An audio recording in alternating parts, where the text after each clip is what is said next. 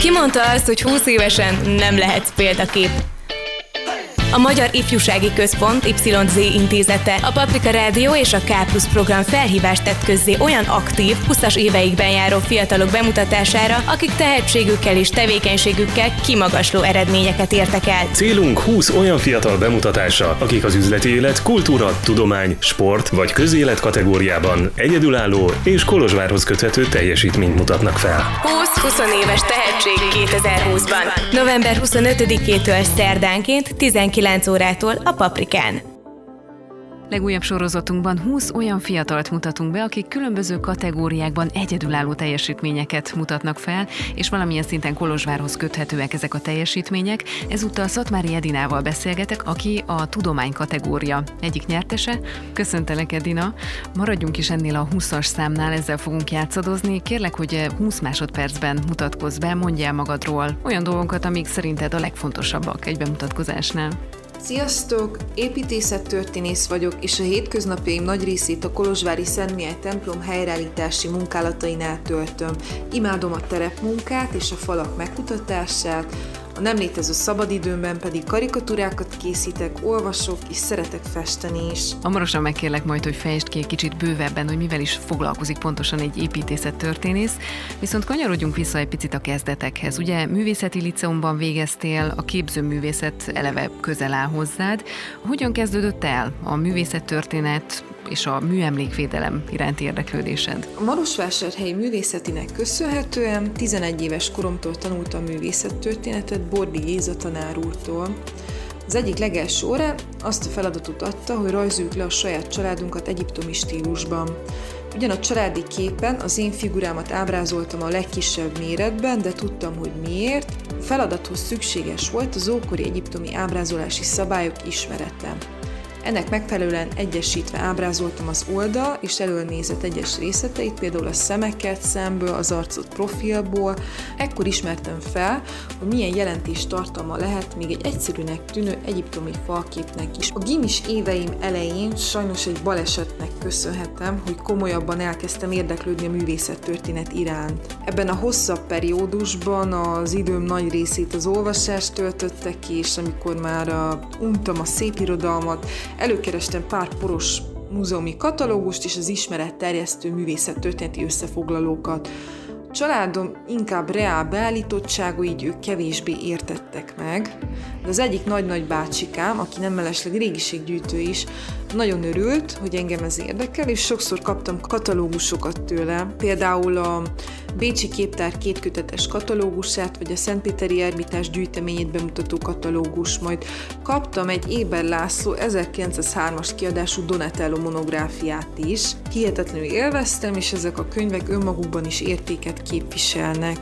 Aztán az érdeklődésem átalakult egyfajta függőségé. 11-12-ben részt vettem az országos művészettörténeti versenyeken, és itt a diak által egyfajta pozitív visszajelzést szereztem arról, hogy jó az, amit csinálok, és ezt követően hát inkább már az építészet kezdett érdekelni, és na meg, hogy olyan sok új morfológiai fogalom szakkifejezés létezik. De az épület minden részletére van egy-egy szó szinte. Tehát nem, nem volt egyáltalán kérdés számomra, hogy milyen szakra iratkozom 12. után, és a Kolozsvári alapképzés után pedig a mesterit már Budapesten folytattam a műemlékvédelem szakspecializáció elvégzésével. Ugye azt említetted, hogy tanulmányaidat több városban is folytattad, és gondolom, hogy különböző városoknak különböző az építészeti stílusa is.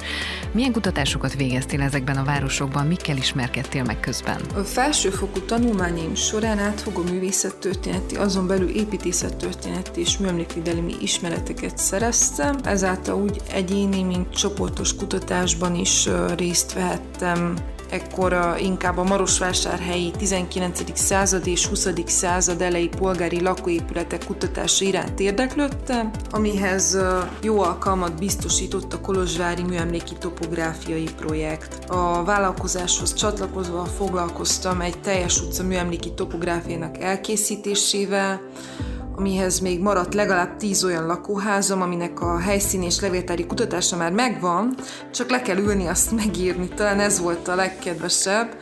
de lehet azért is, mert a Marosvásárhelyi vagyok. Szóval ezzel még mindig dolgozom.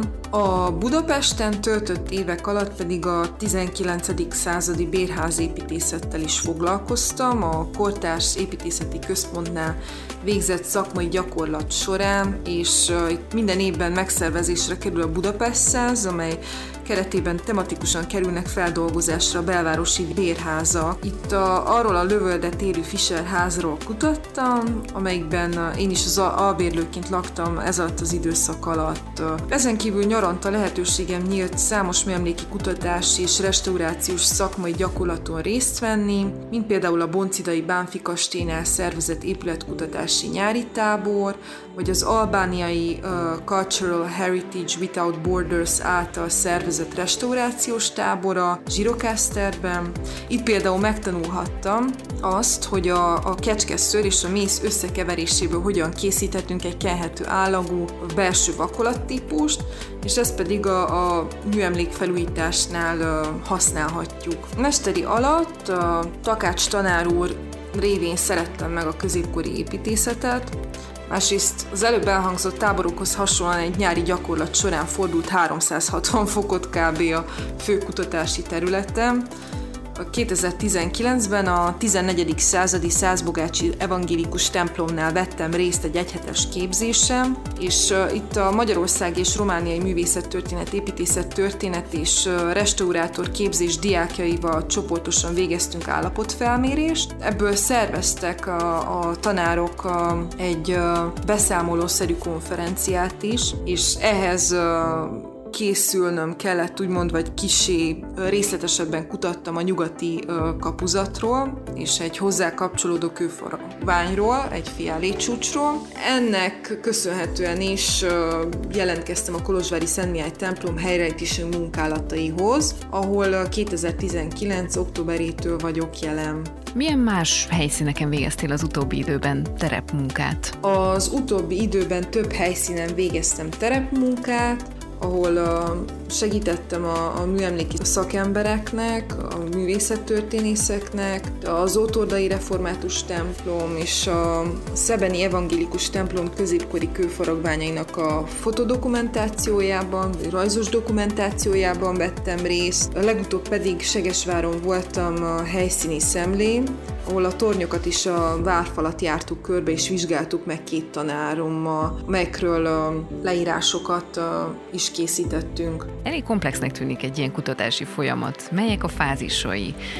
Alapjáraton gondolom, hogy kellenek történelmi ismeretek ahhoz, hogy elkezdődjön egyáltalán a kutatás. Gondolom, hogy van egyéni munkafolyamat, aztán meg lesz csapatmunka, vagy hogyan kell elképzelni? Mesélj nekünk egy kicsit erről. A műemlékvédelmi alapkutatás egyik terület a topográfia, amin a vásárhelyi projekt is dolgozik. Általános célkitűzés egy állam teljes területén, azonos szemléletmódban, módszerekkel és szerkezetben. Az adott kor műemlék fogalmában Európába beletartozó emlékek teljes körének feldolgozása, a topográfia az adott időpontban fennálló állapotokat rögzíti lényegében, ehhez pedig a bibliográfiai, a levéltári írott és vizuális források figyelembevétele mellett szükséges a teljes bejárás, a, tehát a terepbejárás, az adatok és leírások helyszíni ellenőrzése, fotodokumentáció, tehát amikor mindent végigfotózunk, és ideális esetben építészeti felmérés, rajzos vázlat is hozzátartozik. Ezt kutatócsoportok végzik, ahogy a korábban említett vásárhelyi projektnél is így történik. Én a Klastrom utca felmérésekor a vásárhelyi projekt vezetőjével és egyben a szakdolgozatom témavezetőjével konzultáltam, de a kutatást, a terepbejárást és feldolgozást többnyire egyedül végeztem el. Ez elég nehéz volt. A műemlékvédelemhez hozzá tartozik a másik fontos elem, a műemlékek dokumentálása, vagyis megismerése. Ezt nevezzük dokumentációnak, vagy művészettörténeti dokumentációnak, vagyis megválaszoljuk azt a kérdést, hogy mit tudunk a műemlékről. Három típusú dokumentációról is szoktunk beszélni, az elődokumentáció, tehát a helyreállítás megelőző dokumentáció, a helyreállítás alatt készített dokumentáció és az utódokumentáció. A műemlékekről leírást készítünk, megpróbálunk magyarázatot adni a kérdésekre, és interpretáljuk azokat, vagy interpretáljuk az információkat, és ez pedig a megőrzésüket garantálja. Ez a tudományos tevékenység, melyhez a helyreállítás ad lehetőséget. Ez egyfajta nyombiztosítás, mind a kriminológiai folyamatban, egyedi és megismételhetetlen jellegű. A tudomány eszközeivel a műemlék történetének rekonstruálását jelenti lényegében. Ezek a, ennek a folyamatoknak a dokumentálása három módszerrel történik. Az első a kritikai elemző szöveges leírás, második a rajzos és a harmadik a fényképes felmérés. Egyébként ezek közül a fázisok közül neked melyik a kedvenced, te melyiket szereted legjobban elvégezni? Ezek közül a rajzos a kedvencem, mert egyszer ez alatt értem meg magát az épületet is. Először, hát harmadéves voltam, amikor felismertem Bonciden a Bánfi kastélynál töltött kéthetes gyakorlat során, hogy egy torony lerajzolása közben milyen sok információt ismertem meg, amit előtte nem láttam, nem vettem észre egyáltalán. Ezt a gyakorlatot pedig azután minden, tehát hogy más kutatások során is alkalmaztam, és azóta minden olyan munka során alkalmazom, mely a megértést, feltárást igényli. És ennek a, a rajzos dokumentációnak céltól függően tartalmaznia kell a felmért elem, hogy a fal összes információját, anyag, méret, díszítések, észrevételek, a felmérés vagy manuáli készítése során akár több napot is el lehet tölteni egy fal előtt, és ez alatt van lehetőség a pontos megfigyelésre és hosszas gondolkodásra. Tehát például ilyenkor olvassuk le azokat, a, azokat az adatokat, hogy milyen épületrészt, melyik periódusban, melyik korszakban építettek hozzá a műemlékhez. Ugye a, a régi épületeknél jellemzően nagyon sokszor történt valamilyen javítás vagy hozzáépítés, és ezekhez pedig kell legyen érzékünk, úgymond szemünk, hogy ezeket a részleteket leolvassuk. Vagy például nagyon sokszor, amikor megtörténik egy vakolat feltárás, tehát hogy leverik a vakolatot, láthatóvá válik a, a falazás, tehát hogy mindenféle anyag, amit felhasználtak a falazáshoz, és ilyenkor például nagyon gyakran előkerülnek nagyon értékes középkori kőfaragványok. Tehát, hogy régebben mindig újra használták az elbontott korábbi épületnek az anyaga, anyagait, anyagát. Tehát nagyon fontos az, hogy megtanuljuk leolvasni az épületeknek a történetét, vagyis ezeket az adatokat, pont mind az irodalmi műveket úgy kell olvassuk az épületeket, és ha hiányzik ez a megértés, akkor nagyon nagy félreértések tudnak születni a műemlékek helyreállítása során. Ezért nagyon szomorú, ha csak az a cél, hogy kimázoljunk egy nagyon régi épületet, és nem fektetünk hangsúlyt a megismerésére és a közösség számára való bemutatásra, az oktatásra. Említetted korábban az egyik tanárodat az épületek kapcsán. Azt hiszem, hogy minden szakterületen fontos az, hogy legyenek mentoraink, példaképeink. Neked vannak-e szakmai példaképeid, akikre felnézel, akiktől tudsz tanulni, vagy akár segítséget, tanácsokat kérni? Több szakmai példaképem is van. Az egyik Lupescu Rádu Kolozsvári épületrégész, történész, akit a mentoromnak is nevezhetek. Marosi Ernő, aki az elmúlt fél évszázad magyar művészettörténetírásnak legnagyobb hatású és világszerte ismert szaktekintéje, de tényleg, és a Bénagy Margit, aki a a szakmai körülmények között tudta képviselni az erdélyi magyar nyelvű művészettörténetírást. A a körülmény sajnos lassan ez a mai materiális világban is érvényt nyer. Azt tapasztalom, hogy egyre inkább háttérbe szorul a tudományos munka támogatása vagy elismerése. Azt már a beszélgetés elején említetted, hogy jelenleg a Kolozsvári Szent Mihály plébánia templomban végeztek kutatásokat. Neked mi a szerepet? Hogyan kerültél oda egyáltalán? Kutatói tevékenységem központjában jelenleg a Kolozsvári Szent Mihály plébánia templom áll, ahol nagyjából 10 hónapig ösztöndíjasként gyakornokoskodtam, és jelenleg a projekt támogatja a művészettörténeti dokumentációt. Itt falkutatást, valamint művészettörténeti dokumentációs munkát végzek. Ez a templom restaurálása mellett az egyik legfontosabb feladat minden releváns részletet adatot, mint például a több száz középkori kőfaragójelet, másodlagosan beépített faragványokat és újonnan előkerült részleteket, a levéltári forrásokkal és a korábbi publikációkkal összhangban tudok részletesen leírni, elemezni vagy bemutatni. Mindemellett ennek függvényében a munkálatok felügyeletét is teljesen más szemmel végzem.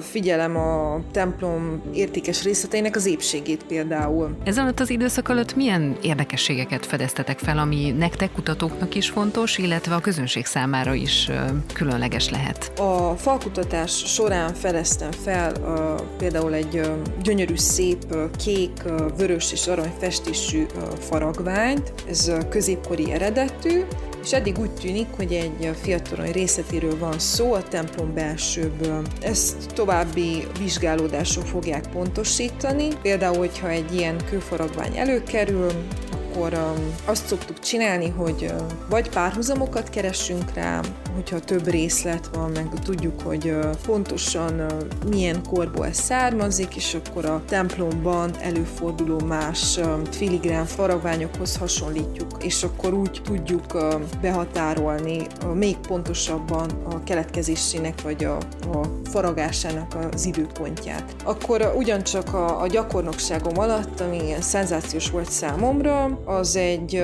középkori orgonakarzatnak a, a lenyomata, tehát ezt is falkutatás során vettük észre. Itt is, ahogy lekerült a, a vakolat, falazásból leolvasható volt egy kis konzol, falpillér, ennek a karzatnak a melvédje, és ennek a, a, például a melvédnek a külső oldalán még volt egy ilyen kis leveles díszítés is, amit lefaragtak, és ennek köszönhetően, tehát hogy, hogy nem szedték ki teljesen a falból, hanem csak lefaragták, és akkor ennek köszönhetően látható. Akkor két szentségtartó fülke is előkerült, valamint a nyáron a három csiga lépcső egyikének a, bejárata, a befalazott bejáratát is megtaláltuk. Azt hiszem, hogy azt a következtetést levonhatjuk, hogy rengeteg mindenre kell figyelni, rengeteg feladatod van, a dokumentációtól kezdve a helyszíni terepszemlékig, úgymond.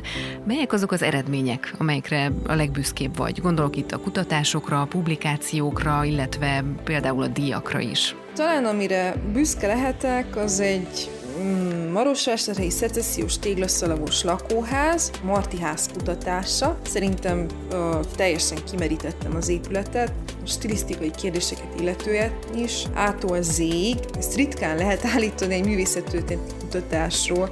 Hálás téma volt, kisméretű lakóház, de annál izgalmasabb kérdéseket vetett fel. A téma egyszer első díjas lett az LTDK, majd az Országos Tudományos Diákköri Konferencián két külön díjat is elnyert. A Marti házról idén decemberben jelenik meg egy részletes tanulmány, a Dolgozatok az Erdélyi Múzeum Érem és Régiségtárából című tudományos folyóiratban. Foglalkoztam a ház tervezőjével is, egy második díjat nyert az LTDK-n. Ezekhez utólag is gratulálni szeretnénk, és remélem, hogy hasonló sikerekben lesz részed a következő időszakban is.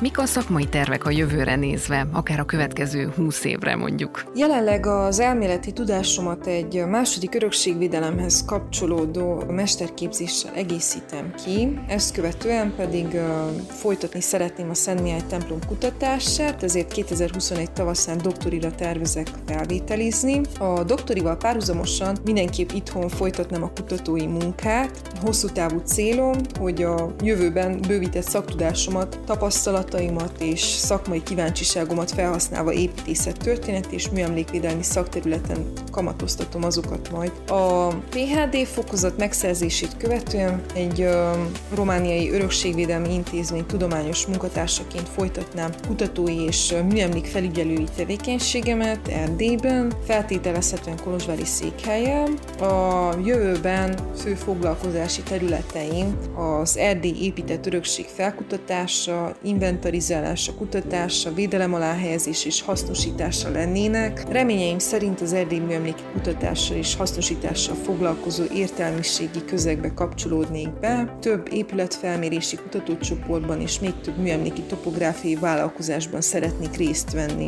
És uh, nyugdíjas éveimben a a saját szakkönyvtárammal költöznék ki egy csendes faluba, lehetőleg minél, minél távolabb mindentől. De azért addig is remélem, hogy még rengeteg információt és érdekességet hoztok majd nyilvánosságra a kolozsvári épületekkel kapcsolatban.